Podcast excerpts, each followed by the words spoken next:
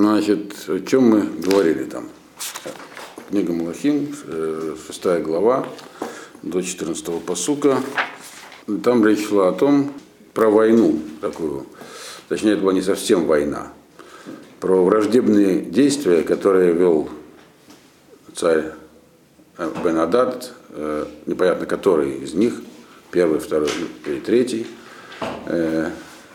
второй или третий, непонятно, Бенадад, который был таким царем, правителем государства, которое называлось, называлось Арам Дамесек, это примерно где сейчас Сирия, то есть тоже все очень актуально, вел против Северного царства. И эти действия, мы помните, когда их там описывали, они носили такой характер набегов, приграничных конфликтов.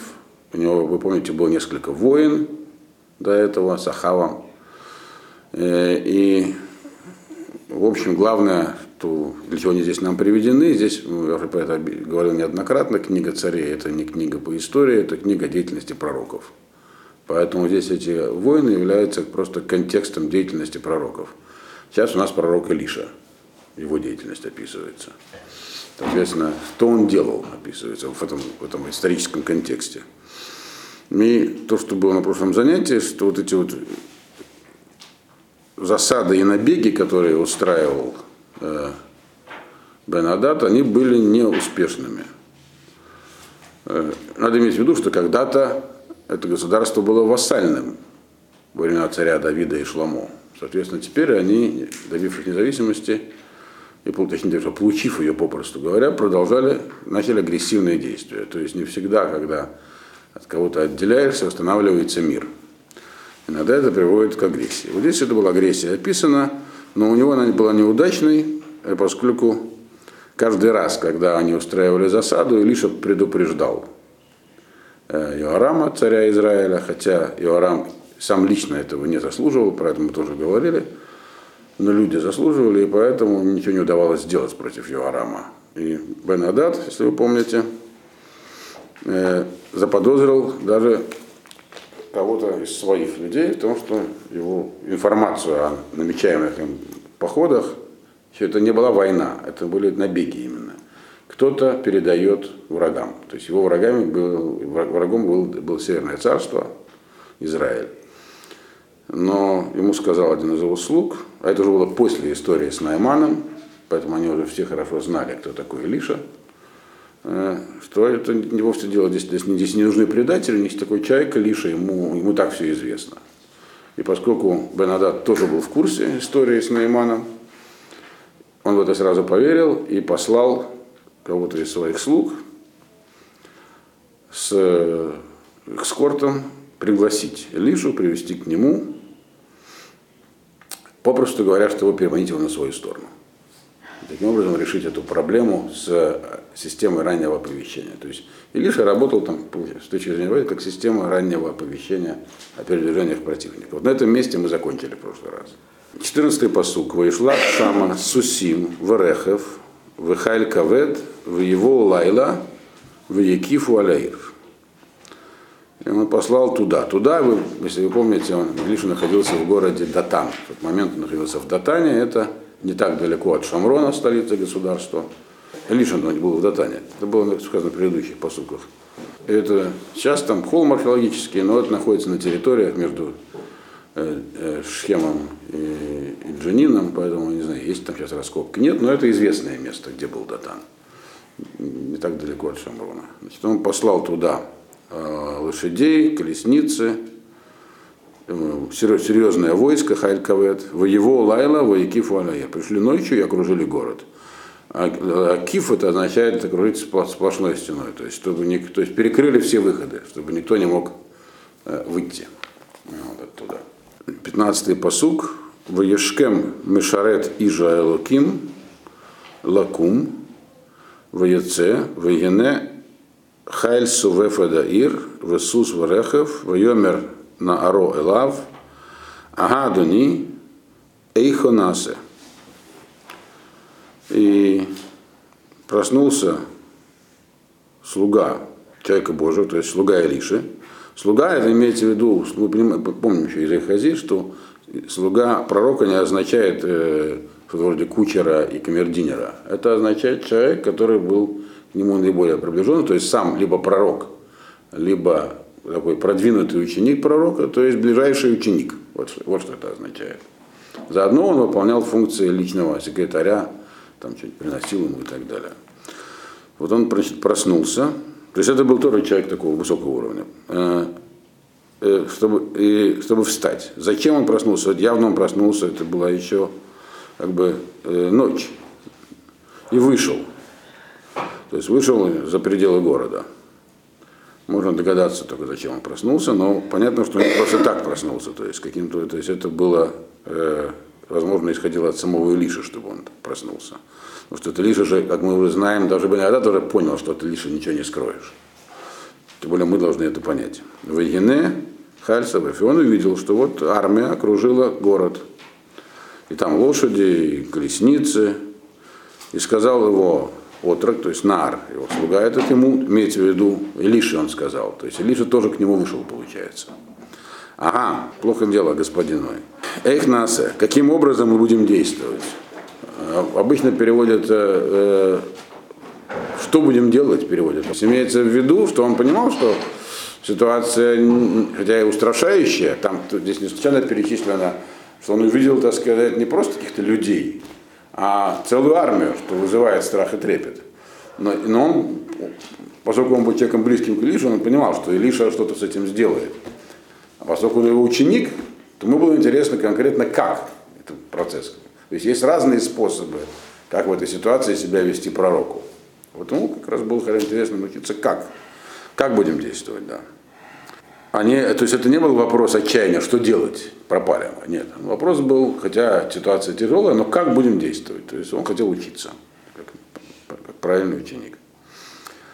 Что ему сказал на это Илиша? 16, э, да, 16 посух. Вайомер Альтира, Кирабим Ашер Итану, Машер Отам.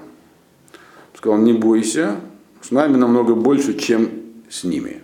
Другими словами, у нас а, тоже есть армия, только ты ее не видишь, и она побольше, чем, чем у них. Что за армия вообще? 17-й посук объясняет. Вейт палель Элиша вайомер Ашем пкахна эт э, эйнав вайер-э. Ваевках Ашем эт эйне анар вараа вегине агар Мале Сусим Варехев Эш э, Савиф Илиша.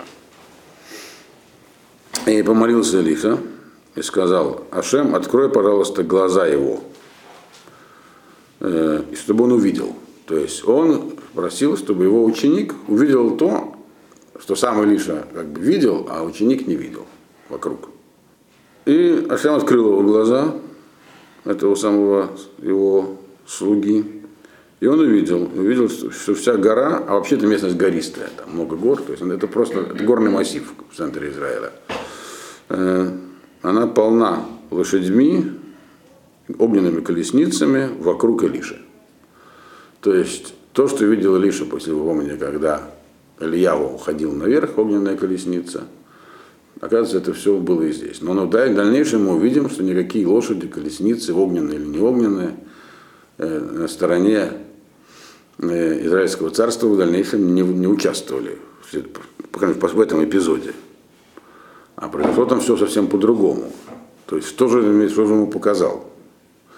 Показал он ему э, ну, Малахим, попросту говоря, которые принимают для него, то есть вроде открыл глаза, чтобы он увидел, эта вещь была нематериальная, сугубо духовная, э, чтобы он увидел просто, что есть, что Илиша, он знал это, его пророк, этот отрок этот знал, но он должен был это увидеть. Для чего? Чтобы успокоиться.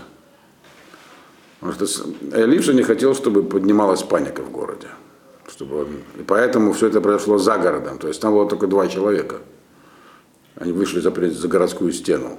Этот самый молодой человек и Илиша. Он сказал, посмотри и успокойся. То есть это тоже был процесс его обучения, мы видим. Тот посмотрел, естественно, успокоился. А дальше Лифин начинает уже, так сказать, практические действия. 18-й посук. Ваерду элав, ваидпалеля лиша эль ашем. Вайомер Гахна эт Гагой Азе Бесанверим. Вейке Бесанверим Кедвар Элиша. И они спустились к нему, то есть дело на горе. Кто они? Имеется в виду эти самые арамейцы. Э, спустились к Лише. И Лиша опять же помолился Всевышнему и сказал, порази народ этот Санверим. Такой, таким, чтобы они впали в состояние, которое называется Санверим. ВК Санверим, Кедуар Илиша. И Ашам послал на них это самое состояние Санверим, как по слову в современном языке лесанвер означает ослеплять. Но я подчеркну, что они, это не означает, то есть это не, это не ослепление физическое. Э, где мы еще помним Санверим? Где у нас встречались в истории, кто помнит?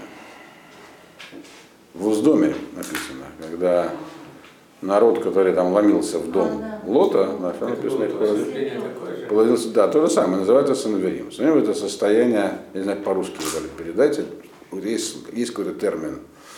Состояние такого, когда человек впадает э, транс в какой-то транс, типа сомнамбулического состояния. То есть он, помните, что там произошло с этими людьми в доме?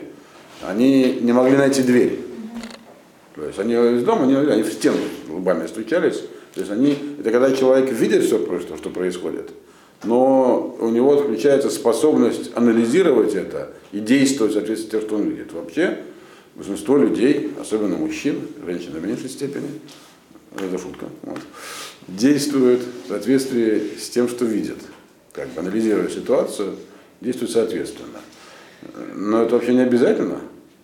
Может этот процесс может быть нарушен. Э, и когда и тогда человек превращается в некую действительно сомнамбулу. То есть он действует, вот он будет идти все время прямо, или куда его ведут. То есть ситуа- э, внешние факторы, которые ну, через него, там, зрительные, там, слуховые, там, эти самые каналы поступают, не будут влиять на его поведение. Это называется санверим. То есть некое такое э, ступор такой, вот, сомнамбулическое состояние. Вот это он с ними и сделал. То они не впадают в сон. Они могут действовать, но будут они делать не то, что должны. Вот если они хотят войти в помещение, они будут идти, и вот перед ними будет стена, они будут так и стоптаться на месте, пока их не, не передвинут, как в компьютерной игре. Это называется нерим. Но в современном языке это, тем не менее, приобрело значение ослепления.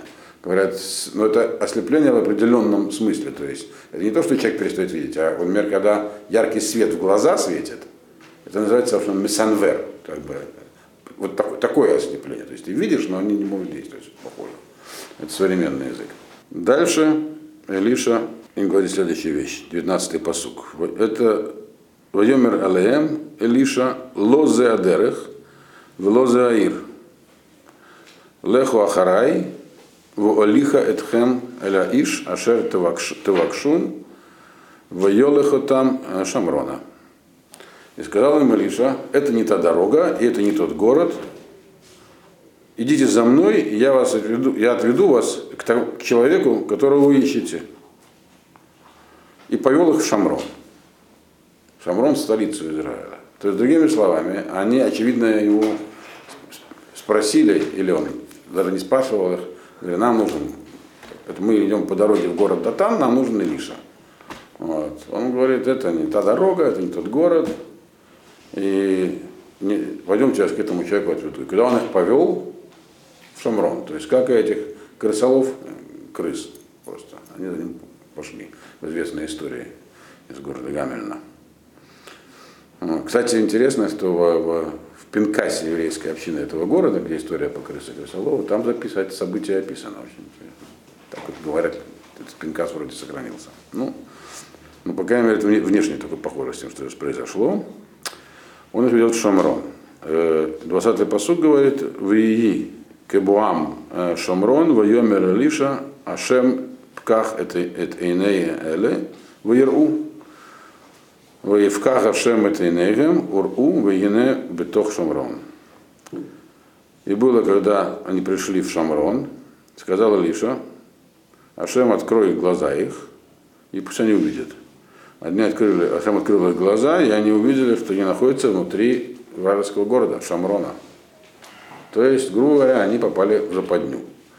Мы видим здесь, что это, по-моему, 14 или 15 чудо, которое делает Илиша, они как бы, я говорю, что они все разные, э, и, э, собственно говоря, об этом-то книга есть, почему, в чем их суть, почему они разные. Помните, какие там были правила, я вам рассказал? Все эти чудеса делались обычно для людей, которые этого заслуживали, то есть не просто так, и в крайних обстоятельствах. Но ведь эти-то люди ничего не заслуживали такого. Это было просто вражеское войско. Соответственно, поэтому с ними и произошло только впадение в ступор. То есть это не э, что-то такое, что должно было на них произвести впечатление. Наоборот, их сознание было отключено. Потом снова включено. А вот для своего слуги, которого он был учить, он сделал вроде бы то же самое. Так? Тоже открыл ему глаза, то есть, которые были закрыты. Но для него был все равно настоящий. То есть он увидел то, что может видеть только пророк, то не всякий. Вот это здесь, здесь как бы это внутреннее содержание этой истории. Э, история с открытием, с закрытием, закрытием глаз. Она разная. То есть для них одна, а для слуги Илиша другая. Но тем не менее, с точки зрения сюжета, они оказались в засаде. Вот. И, конечно же, э, это увидел Йоарам, 21 посук. То есть он здесь не называется почти по имени, потому как он был Рашой, злодеем, нечестивцем. Вайомер Мелах Исраэля Лиша, 21 посук. Э, то там. Аке, аке, ави. И сказал э, царь Израиля Илиша, когда увидел их, он сказал, «Э, поразит ли мне их отец мой? То есть он отнесся к Илише со всем уважением, уважительно. То есть, другим словом, он спросил, могу ли я их убить? АК, то есть поражу ли их поражением. То есть это вежливая, в данном случае очевидно вежливая форма и даже передача решительность действий. То есть, другими словами, само слово лагакот означает ударить. А ударить ударом означает очень сильно ударить, то есть убить. Вот. Но это еще к тому же в такой вежливой форме было сказано. То есть, как бы, он, по-русски можно сказать, прошу нижайшего позволения их прикончить. Там, что-то такое там. Вот нижайшее, так сказать, прошу позволения. Но э, заметим, что он э, все-таки царь, но у него это уже не первый его уже, уже не первая его, так сказать, встреча с Илишей, поэтому он и спрашивал так вежливо. Э, хотя мы знаем, что Йоарам, и как его отец, и брат, они, в общем-то, не верили в, в, в то, что пророк э, это что-то такое, с чем нельзя совсем бороться. Они просто по нему уважали их за, потому что понимают, что на их стороне есть много силы. Так же, они относились к пророкам почти так же, как идолопоклонники. Поэтому история про Неймана, которая была до этого, показывает, что вот нейман хотя и был этот самый арамеянин, как его там, э, э, Айзарам Дамесика, он отнесся как раз пророк как положено, в отличие от царей Израиля. Вот. Э, но он попросил разрешения, на что ему сказал 22 посук, ему сказал Лиша. Вайомер лотаке э, ашер шавита бехарбеха у бекаштыха атамаке. Сим лехем вамаем лифнегем ваехлу ваешту ваелху эль адонеем. Сказал ему, имеется в виду Илиша, ты, говорит, не имеешь права убивать, а только тех пленников, которых ты захватил сам, своим оружием, мечом и луком. Вот. Тех можешь убивать. А что с этими делать? Он говорит, дай им хлеб, воду перед ними положи. Имеется в виду хлеб и вода, это не обязательно именно хлеб и воду. Трапезу устроил, накорми их. Пусть они едят и пьют, и идут к своему господину. То есть мы видим, что Илиша хотел установить мир. И так оно и было. 23-й посуг. Ваихрелагем кера гдола, ваихлу, ваишту, ваишалхем, ваилху эль адонейгем, вело ясфу от гдуде арам лаво бэрец Исраиль. И накрыло нам э, их кера это э, пир. То есть он устроил для них пир. То есть, на, на, обычно этот пир устраивается, это не просто пир, это правильно перевести на русский словом банкет. То есть официальное мероприятие, которое, которое устраивают в честь какого-нибудь государственного события. Это называется кэра, то есть такой торжественный банкет устроил нам. э, очень большой. То есть не хлеб и воду, а, так сказать, всякими например, деликатесами. Они поели, попили, и он их отправил. И они пошли к, своей, э, к своему господину, и больше не было набегов со стороны Арама на землю Израиля. То есть на данном этапе Лиша установил мир. Здесь э, правда, что мир этот оказался, как мы дальше видим, недолговечным. Он вызвал другую войну сразу же, в следующем прям по сути. Но тем не менее, в Мидрашах много про это говорится. Говорится здесь, что в принципе пророк может устанавливать, у него намного больше возможностей установить э, мирные отношения, чем у армии. Но для этого нужен пророк. Отсюда также мы видим, что он не просто сказал ему, накорми их, отпусти, он сказал, что ты не имеешь права их убивать. Да, это, это относится к царским законам.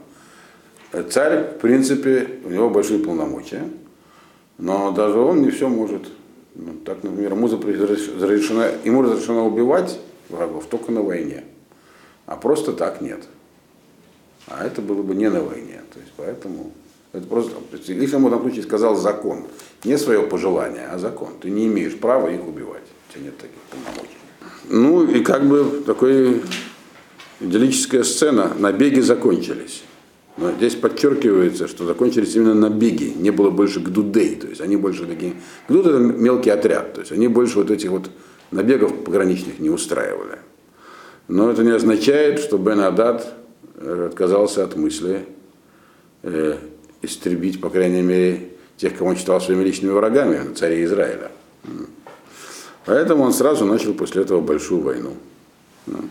Раз пограничными конфликтами дело не обходится, значит начнем большой. Ну, а просто здесь нужно будет задать, почему, собственно говоря, тогда он сразу не начал войну. Из дальнейшего будет видно, что сил на самом деле на войну у него не было. Он тоже не был слишком могущественным. Поэтому он прибегал к такой к тактике э, конфликтов пограничных. Надеясь, в чем была суть его засад? Он надеялся, а, ведь на самом деле он надеялся а, убить или поймать, по крайней мере, лично самого Иорама. Это была война против Иорама. Поэтому, если вы помните, он устраивал засады. Э, и они были направлены лично против Юарама. Это, поэтому, теперь, он, раз у него это не получилось, но он от идеи с семьей а, потомками Ахава расправиться не отказался. Если вы помните, Ахав наносил поражение его отцу, по крайней мере. Э, и в итоге, э, правда, это поражение, оно как бы было чисто военным политический Ахав не, тогда из него, если вы помните, проходили.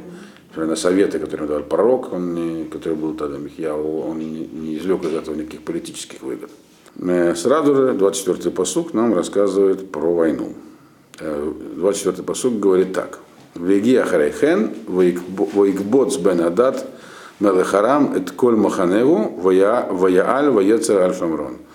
И было после этого, собрал Бен Адат, царь Арама, Э, всю свою армию. То есть не к Дудим, не отряды, а всю свою армию, Махане. Это переводится ну, дословно как лагерь, имеется в виду всю армию. Поднялся и садил Шамрон, то есть он осадил столицу. 25-й посуг говорит, Ваира Авгадоль Шамрон, Вегенет цари Малега, Адгьет Рош Хамор, Бешмона Кесев, в Рова Акав э, Дивюним, Бахамиша Кесов. И был очень сильный голод в Шамроне, и его, а его осаждают, то есть он окружен, блокада. До того, что голова осла стала стоить 8 мер серебра, а четверть кава, это где-то там полкило, наверное, вот, глубинного помета стало стоить 5 мер серебра. Ну, почти все комментаторы переводят это как помет. Ослиную голову еще понятно, ее можно есть. Поэтому были попытки по-другому это как-то истолковать. Общее мнение, что имеется в виду, что его использовали для отопления. И вообще, э, так отступление в сторону чуть-чуть, э, голубей тогда, очевидно, разводили в очень больших количествах и использовали для, в том числе их, как их, э, этот самый, их помет тоже как для разных хозяйственных целей. Да. Удобрения, как, э, очевидно, для каких-то э, выделки кож, чистящих материалов. И, но здесь имеется, скорее всего, для, утоп, для их, в том числе, как и горючее. То есть совсем как, как горючее, оно плохо. Почему? Потому что мы знаем, что было много, потому что в Израиле сегодня тоже есть очень много пещер, и этого периода, и более позднего периода. Я во многих из них бывал даже. Некоторые из них известны, так сказать, турист, ходят в туристские маршруты, некоторые не входят, надо заползать надо где. И они, там, стены этих пещер усеяны такими треугольными выемками большими. И, и причем их этих ну, сотни, а этих выемок там несчетное количество. Примерно вот размером там, ромбедный треугольник там 30 на 30 на 30, или там что-то такое, там 40 на 40 на 40. Никто не знает, для чего они нужны были одна из... Э, есть две версии ученых. Первая, что это колумбарий. Туда клали якобы... Ну, понятно, что туда можно положить, правда. Тем более, многие из них наклонные вот такие, то есть тут ну, что-то все выпадет. Вот. Более реальная версия, что это там, развод, что это там держали голубей. Вопрос для чего? Скорее всего, так и есть. Вот для чего столько голубей? Вот как раз для того, чтобы собирали это такие фермы, где в том числе там собирали их этот Некоторые пещеры, там я сейчас недавно как раз был в такой пещере с сыном просто, там просто обвалилось пол пещеры, там просто заходить, зайти, направо, и там вся стена в этих вот колумбарях, прямо около дороги даже. Правда, про нее вообще мало кто знает. Слинная голова нас не должна смущать, потому что когда голод, можно есть все что угодно, даже. Но это как бы самые такие, то есть дорого стоили самые какие-то продукты, которые в обычное время не стоят ничего. Может, кому нужна ослинная голова в мирное время, а глубинный помет в таких маленьких количествах. Вот, то есть был страшный голод. Надо иметь в виду, что в восьмой главе будет написано, мы еще не дошли, что вот время вообще был семилетний голод. В противном случае в Шамроне был бы запас продовольствия, как положено в любой крепости, тем более в столице. Если вы помните, царь Шлома еще как бы установил такой порядок, когда были кругом склады. И цари Израиля, хотя и откололись от него, но вам подражали ему, в этом мы тоже упоминали. Подражали во многом. Поэтому трудно себе представить, чтобы там не было продовольственных складов вообще. Но это было, то, что написано здесь, в Иераав Гадоль, имеется в виду, что город, вообще был голод тогда. И этот голод был связан с Илишей, так же, как в свое время Ильяву, помните, перекрыл воду на три года. Но это будет в восьмой главе. Но это надо иметь в виду, что это объяснит дальнейшие действия э, Иоарама. Но написано, что голод был страшный, то есть это, то есть, то есть ничего не было. То есть уже там люди доходили от голода, сейчас мы видим, до чего они доходили. То есть, если бы было нормальное время, голода, были бы запасы. Тут запасов не было. Это у нас какой посуд 26 так? Вы им овер хума, вы иша цаака лав лемор. Оше Адани Амелах. И было царь Израиля шел по стене. То есть он периодически шел обход город стен, чтобы вот, хотя бы народ воодушевить своим, так сказать, присутствием, что он еще с ними. И женщина закричала ему, говоря, спаси, э, господин мой царь. То есть, спаси, то есть имеется в виду, что значит спаси Гоше, означает, что у нее к нему есть конкретная какая, какая-то просьба, как к царю одна из функций царя, в том числе э, вершить определенные виды суда, там, где обычный суд не может заниматься этим. Дальше мы видим, что она от него хотела. Но это можно было понять как просто просьба о спасении тоже, чтобы он ей дал продовольствие. Вайомер э, аль юшеха ашем ми айн э, ошех амин хагорен омин аякев. Сказала ей, тебя Бог не спас. С чего я тебя спасу? э, что я соберу сейчас что-нибудь на гумне или на винодавильне, другими словами, у нас ничего нет. Это все, что происходит, это наказание свыше, Адашема. Он, он тебя не спас. Мы дошли до крайности. Где я тебя возьму? У меня нет ничего, ни, ни, я, не, я сам ничего не сеял и ничего не собирал виноградник. То есть пусто. Где я тебе возьму спасение? То есть он понял ее так, что она просит, просит продовольствия. Она, как спросила, не продовольствия. 28-й посук. Вайомер Лаамелех Малах. Ватомер Аиша. Назот Амра Элай. Тни эт бнех ванохлейну айом. Вэдбни ванохаль махар. И, тем не менее, он ее спросил, Вайомер Лаамелех Малах. Какое у тебя дело? Что он, почему он ее спросил? Потому что увидел, что она была не одна. Там была еще одна женщина.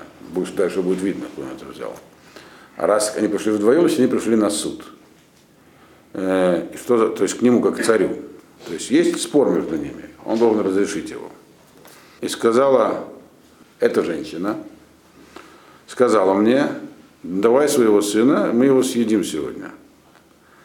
А моего сына съедим завтра. То есть э, с таким вопросом в суд не идут. Нельзя, если идет понять про трупы детей здесь написано, нету про живых детей. Написано не шхот, но это убьем, съедим. Имеется в виду, что у них уже умерли дети от голода. И они хотели, она хотела съесть. Повторяется, давай вначале, вначале съедим твоего, а моего завтра. Вот. Э, это то, что написано в Ихе. Прямо вот там есть целое э, как бы описание целого ряда, то есть ряд событий по нисходящей. Вот. Как будут, какие-то какие такие вещи будут происходить, что женщины будут есть и так далее. Едей Рашим Махманиот, Бешуб Басар Окейхем. Руки женщин наверное, будут варить мясо своих детей. Рафельбас, правда, объясняет, что имеется в виду, что будут умирать тут много людей, что женщины будут отдавать еду, которая предназначена их детям, отдавать ее, эту еду соседям, когда тебе приходит кладбище, что положено трапезу успокоения. Но тем не менее, здесь говорится про что у них были умер, мертвые дети, они, одна из них решила съесть. Она говорит, в чем же дело тогда? 29-й посуг, она говорит так, вы навашелет бни, ванохлеху, вайомер алеа байом а, ахар, нет бнех ванохлену. А, вот тахби бна. Значит, мы смотрели моего сына и сели его. Я ей на следующий день говорю, давай своего сына сидим. Она его спрятала. То есть она э, спрятала, имеется в виду, труп ребенка. То есть люди дошли до крайности, здесь специально так написано. То есть она, что спрятала? Она надеялась, что она живет. То есть э, как бы э, совсем уже, э, то есть это называется шагаон, то есть они в состояние сумасшествия впали от голода. И она с этим вопросом суд пойти, естественно, не может. Она может пойти к царю, который может решать любые вопросы. Вот. Так она решила. 30-й посуд говорит, как отреагировал царь.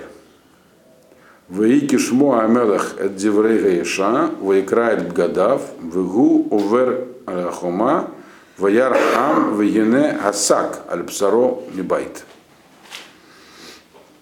И было, когда услышал царь эти слова, женщина этой, разорвал на себе одежду. И он шел как раз по стене, то есть на виду у всех был. И увидел народ, что у него рубище надето на тело изнутри. Э, сак. Сак это такая грубая одежда из очень грубой ткани, которую одевают в знак скорби. В частности, так одевались те, кто скорбел по умершим. Или когда постятся. Это одежда такая раскаяние. По-русски называется рубище. Но она была сделана волосяница, потому что это уже в более поздней традиции ее делали из конского волоса, чтобы она была более грубой. Но это не обязательно она из конского волоса. Вот. То есть это грубая такая одежда, вообще, то есть, которая, грубо говоря, терзает тело. Это, это такое иное, это такое истязание.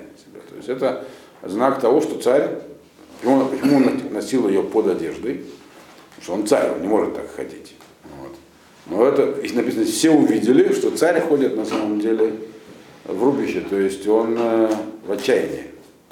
Это в том числе знак Чувы, что он раскаивается в чем-то. Как и, как и некоторые его предки. Не бывали такие. У Ахава тоже у него были периоды, когда он сталкивался непосредственно с Ильяву, он, так сказать, э, ненадолго начинал вести себя как праведник. В этот момент мы видим, то есть она нам показывает состояние ее то есть он находился в состоянии, и что он ей сказал?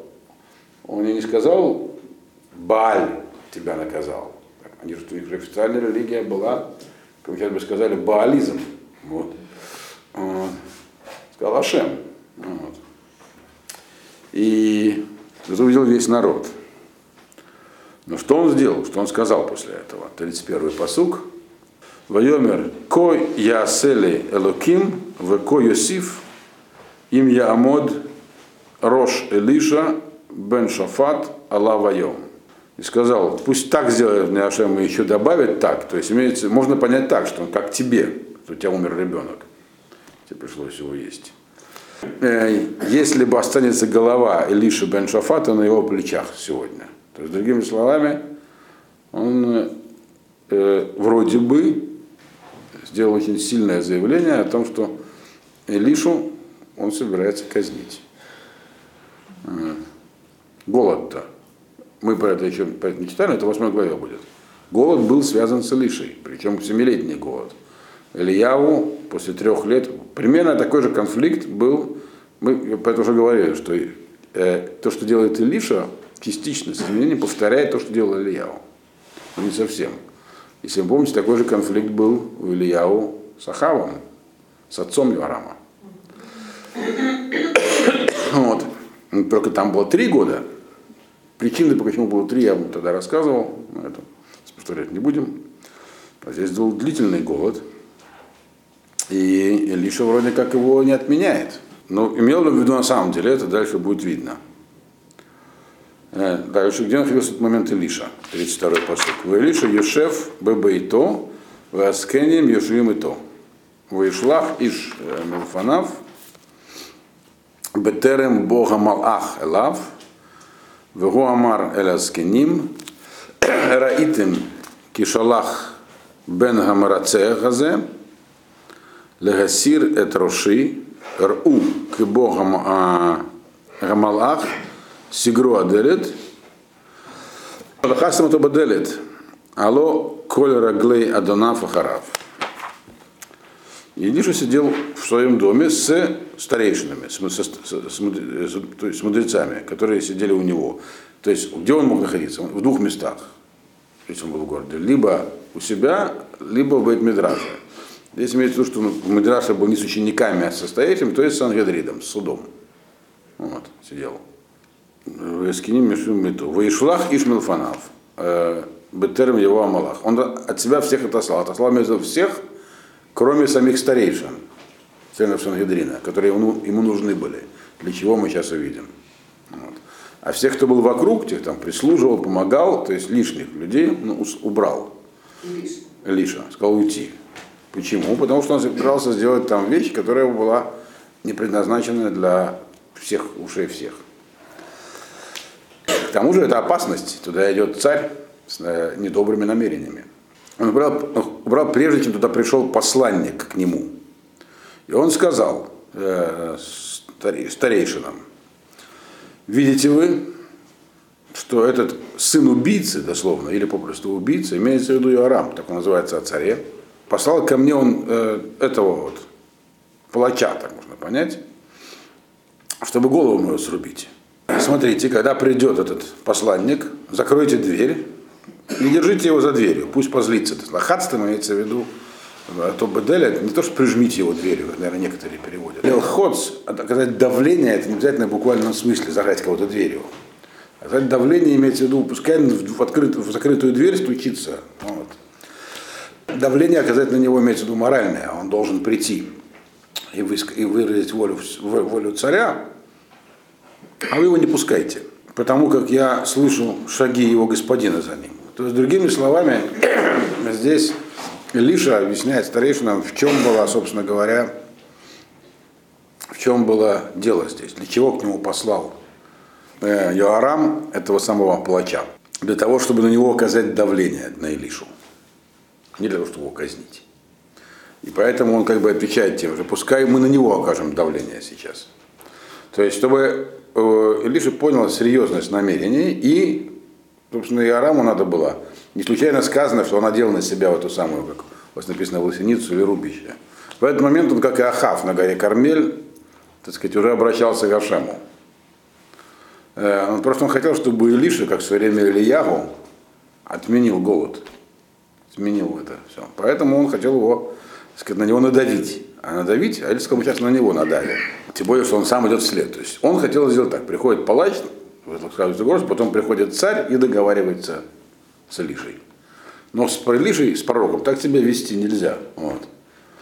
А, и что же произошло на самом деле? 33-й посук. Одейну медабер имам, в ене а, малах йоредалав, в йомер ене зот граа маэдашем, Ма охиль лашем од. Он все это еще говорит с ними, и тут как раз появляется посланник, спускается к нему и говорит, передает слова царя. Ины зодара медашем. Вот какое у нас зло пришло от Всевышнего. А чем еще можно нам молиться после этого? Другими словами, все, мы дошли до крайнего. Вот он, в том месте, где перечисляются ступени, так сказать, наказания, чтобы это вот последнее самое, что есть, где про этих, то, что эти женщины сделали. Вот.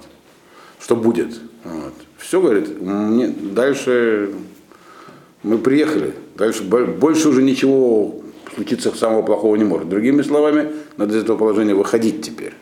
Другое объяснение, которое говорит, что это было на самом деле, что этот посланник, он передал лично свое отчаяние, сказал, конец пришел всему. Если мы до такого дошли, то надеяться не на что. Другими словами, мы пропали, и тогда это угроза для Илиши. Тогда нам и тебя тоже бояться и хранять, и от тебя ждать нечего. Но что было дальше, это мы, наверное, уже в следующий раз изучим.